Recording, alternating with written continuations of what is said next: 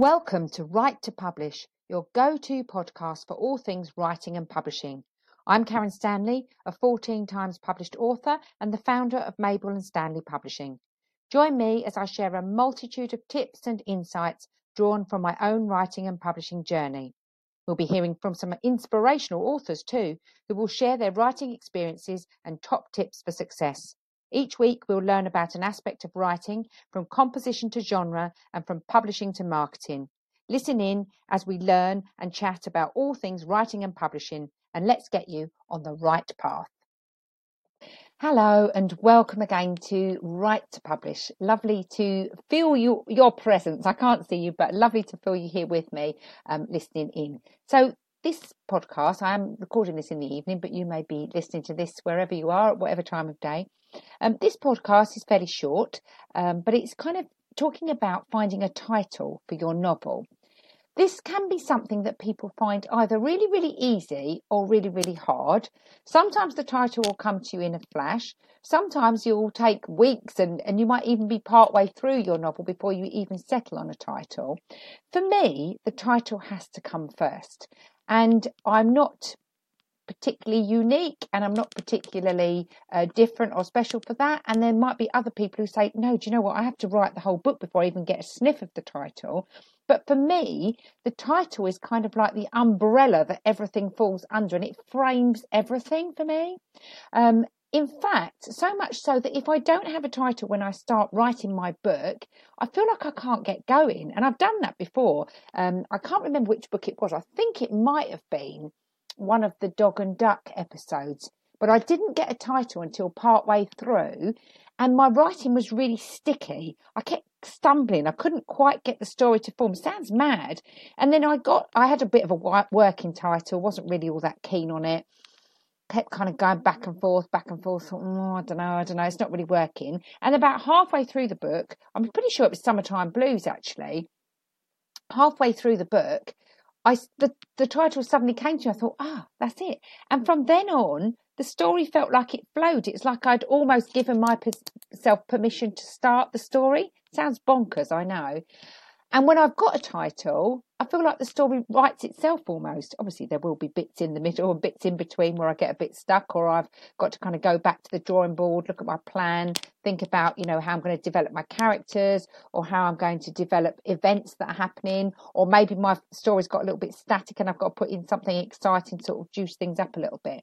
But definitely for me, if I've got a title, I've usually got a story, mainly because I think when I'm thinking of stories, the title comes first and the story comes from that. I'd love to hear your thoughts on that. Please do write in. You can find me, Mabel and Stanley at outlook.com, or you can find me on Facebook and Instagram at Mabel and Stanley Publishing. I'd love to know what you think about what what's your method i mean do you have to have the title first do you start with a working title does the title not come until you've put the very last dot at the end of your writing and you've written the end, or does it come somewhere in between? I'd love to know that. I'd love to um, find out what uh, what your kind of particular working method is because we're all so different. Every writing journey is completely different.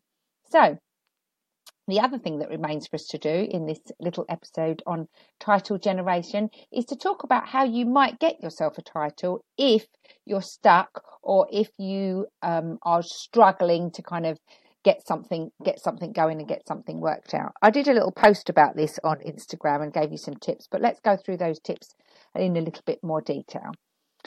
Perhaps one of the easiest things to do is to look at a bird's eye view of your book, if you like, and look at the plot overview. That's a really good way to brainstorm a title. Look at what the, what's the main thing that's happening in your book, and obvious things. For example, I don't know, you think about um, horror movies. You know, you've got The Shining and you've got It. You know, It is the clown, isn't he? Um, if you've got what's the one I can't even remember the one. Oh, the Candyman, and he's a, a main character, isn't he? So, but it's lots of stories will use a main theme or key event from that storyline hints at that storyline. Obviously, you don't want to give it away, or maybe you do. Maybe you do. Maybe you're going to be ironic and, you know, the hero always dies or something. That would be kind of cool, wouldn't it? And that's the actual title of your novel. I mean, there are a million titles out there, but looking at key themes or key events in your story and just have a bit of a brainstorm, maybe on post it notes, put down all of the key events that have happened in your story. And then once you've got those on a, on a board or on some sort of work surface or wherever you like to pin them up or wallpaper your spare bedroom or your writing room with them.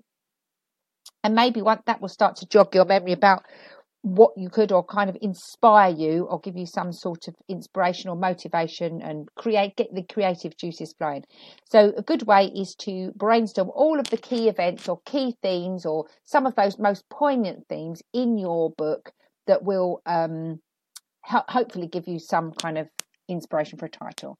The other thing you can do similarly is with characters. You know, have you got a main character? Or have you got a lesser character who starts off in your story and he's very kind of, in, or he or she is very kind of insignificant, doesn't have much to do it, and maybe comes to the fore later in the book? So you could use um, a character title, a character name rather, as your title, a key character, or your most wicked character, or your nicest character, or your uh, guardian angel, your savior in your story, your protagonist, your antagonist. The character names are really good. Um, if you're going for something a bit more light-hearted, I quite love the um, type of titles that are what what was it? Oh, I read a book once called Nobody Ever Has Sex on a Tuesday. Thought that was a great title for a book. It was a bit of a rom com, and it was about this couple whose relationship was going through a few difficulties, and they were at the point where they were sort of will they, won't they? Are they going to stay together? Are they going to split up? And it was the slow decline of their relationship as they I can't even remember what happens it's so long ago but I did definitely remember the title which is means that it was a memorable title.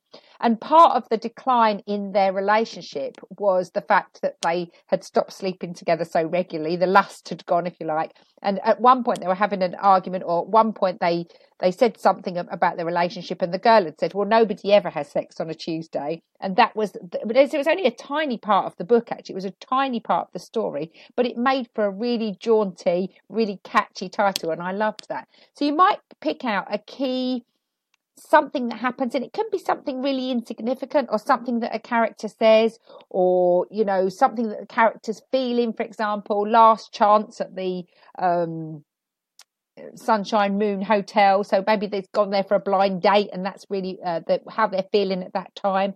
It may be something to do with their fear, their emotion, their excitement, their trepidation, their anxiety, their worry. All of those kind of things can give you rise to some great titles.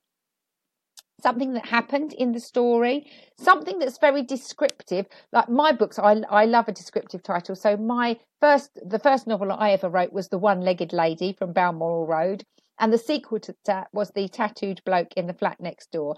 And I actually did have someone say to me, What's it about? And I said, I don't think I can be much more explicit than the title. so it's about a tattooed man in a flat who lives next door to the main character. Um, but it does imply a certain, it conjures up a bit of imagery about that character, and it turns out he turns out to be a, a nightmare neighbour. So there's lots of ways that you can generate titles, but I think the thing to do is just be really creative and jot down as much as you possibly can because what you'll sometimes get is you'll sometimes get a title that you like something that's a bit in between but then you put those two together and you might create something that's really great using half and half so as with anything with brainstorming, just free write, just let the titles come, let the ideas come, let the themes come, let the character names come, let the events in the story come. And 90% of it will be rubbish and you'll throw it in the bin. But there might be something that you throw in the bin that a bit later on you get a little flash of inspiration. You think, do you know what? That would work if I put it with that, or it would work if I kind of tried uh, to rejig it a slightly different way.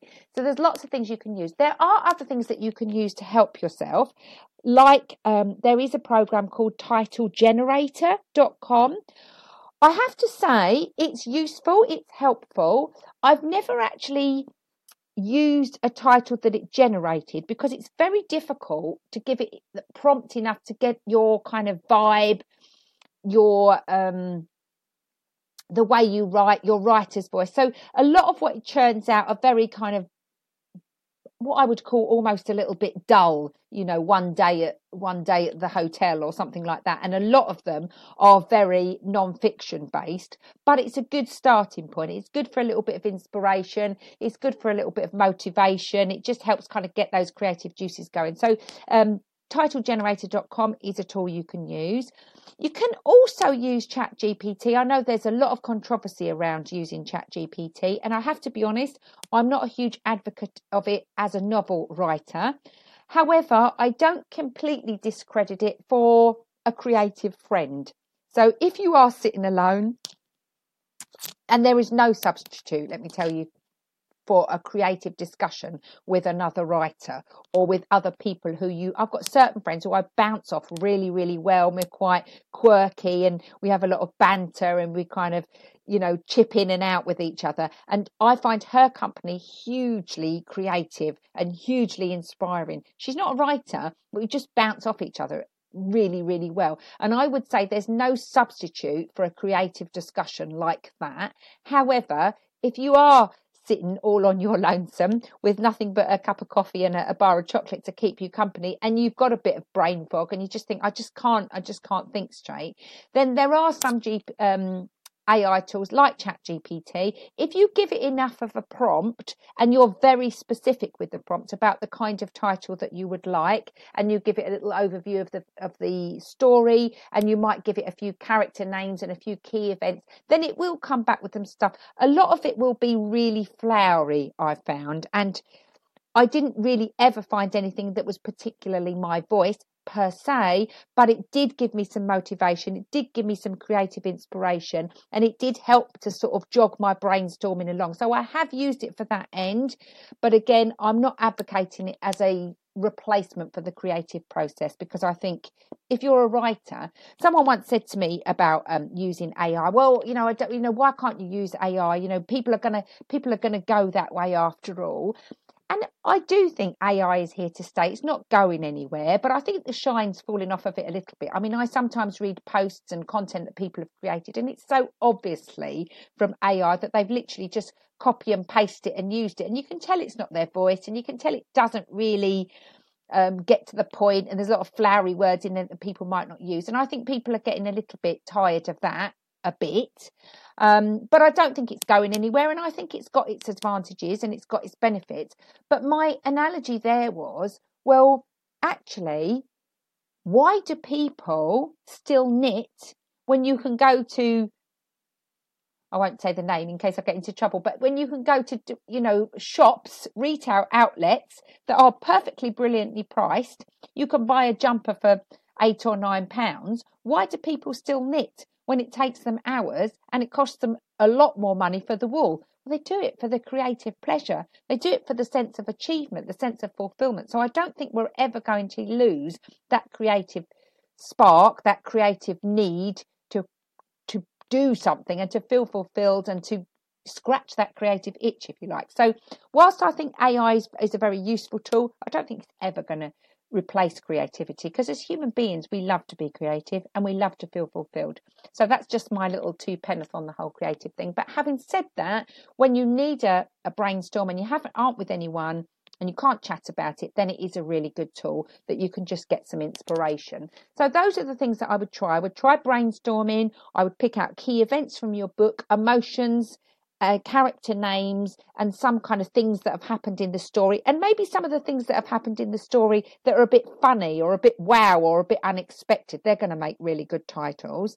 Um, or you can use AI to help you, but failing that, a creative brainstorming session with a good friend or someone you can share a glass of wine with and have a bit of a giggle, and you'll come out with some preposterous titles over a, a large glass of Chardonnay, I'm sure. But there's nothing like creative brainstorming or that social interaction. Human beings are social creatures after all.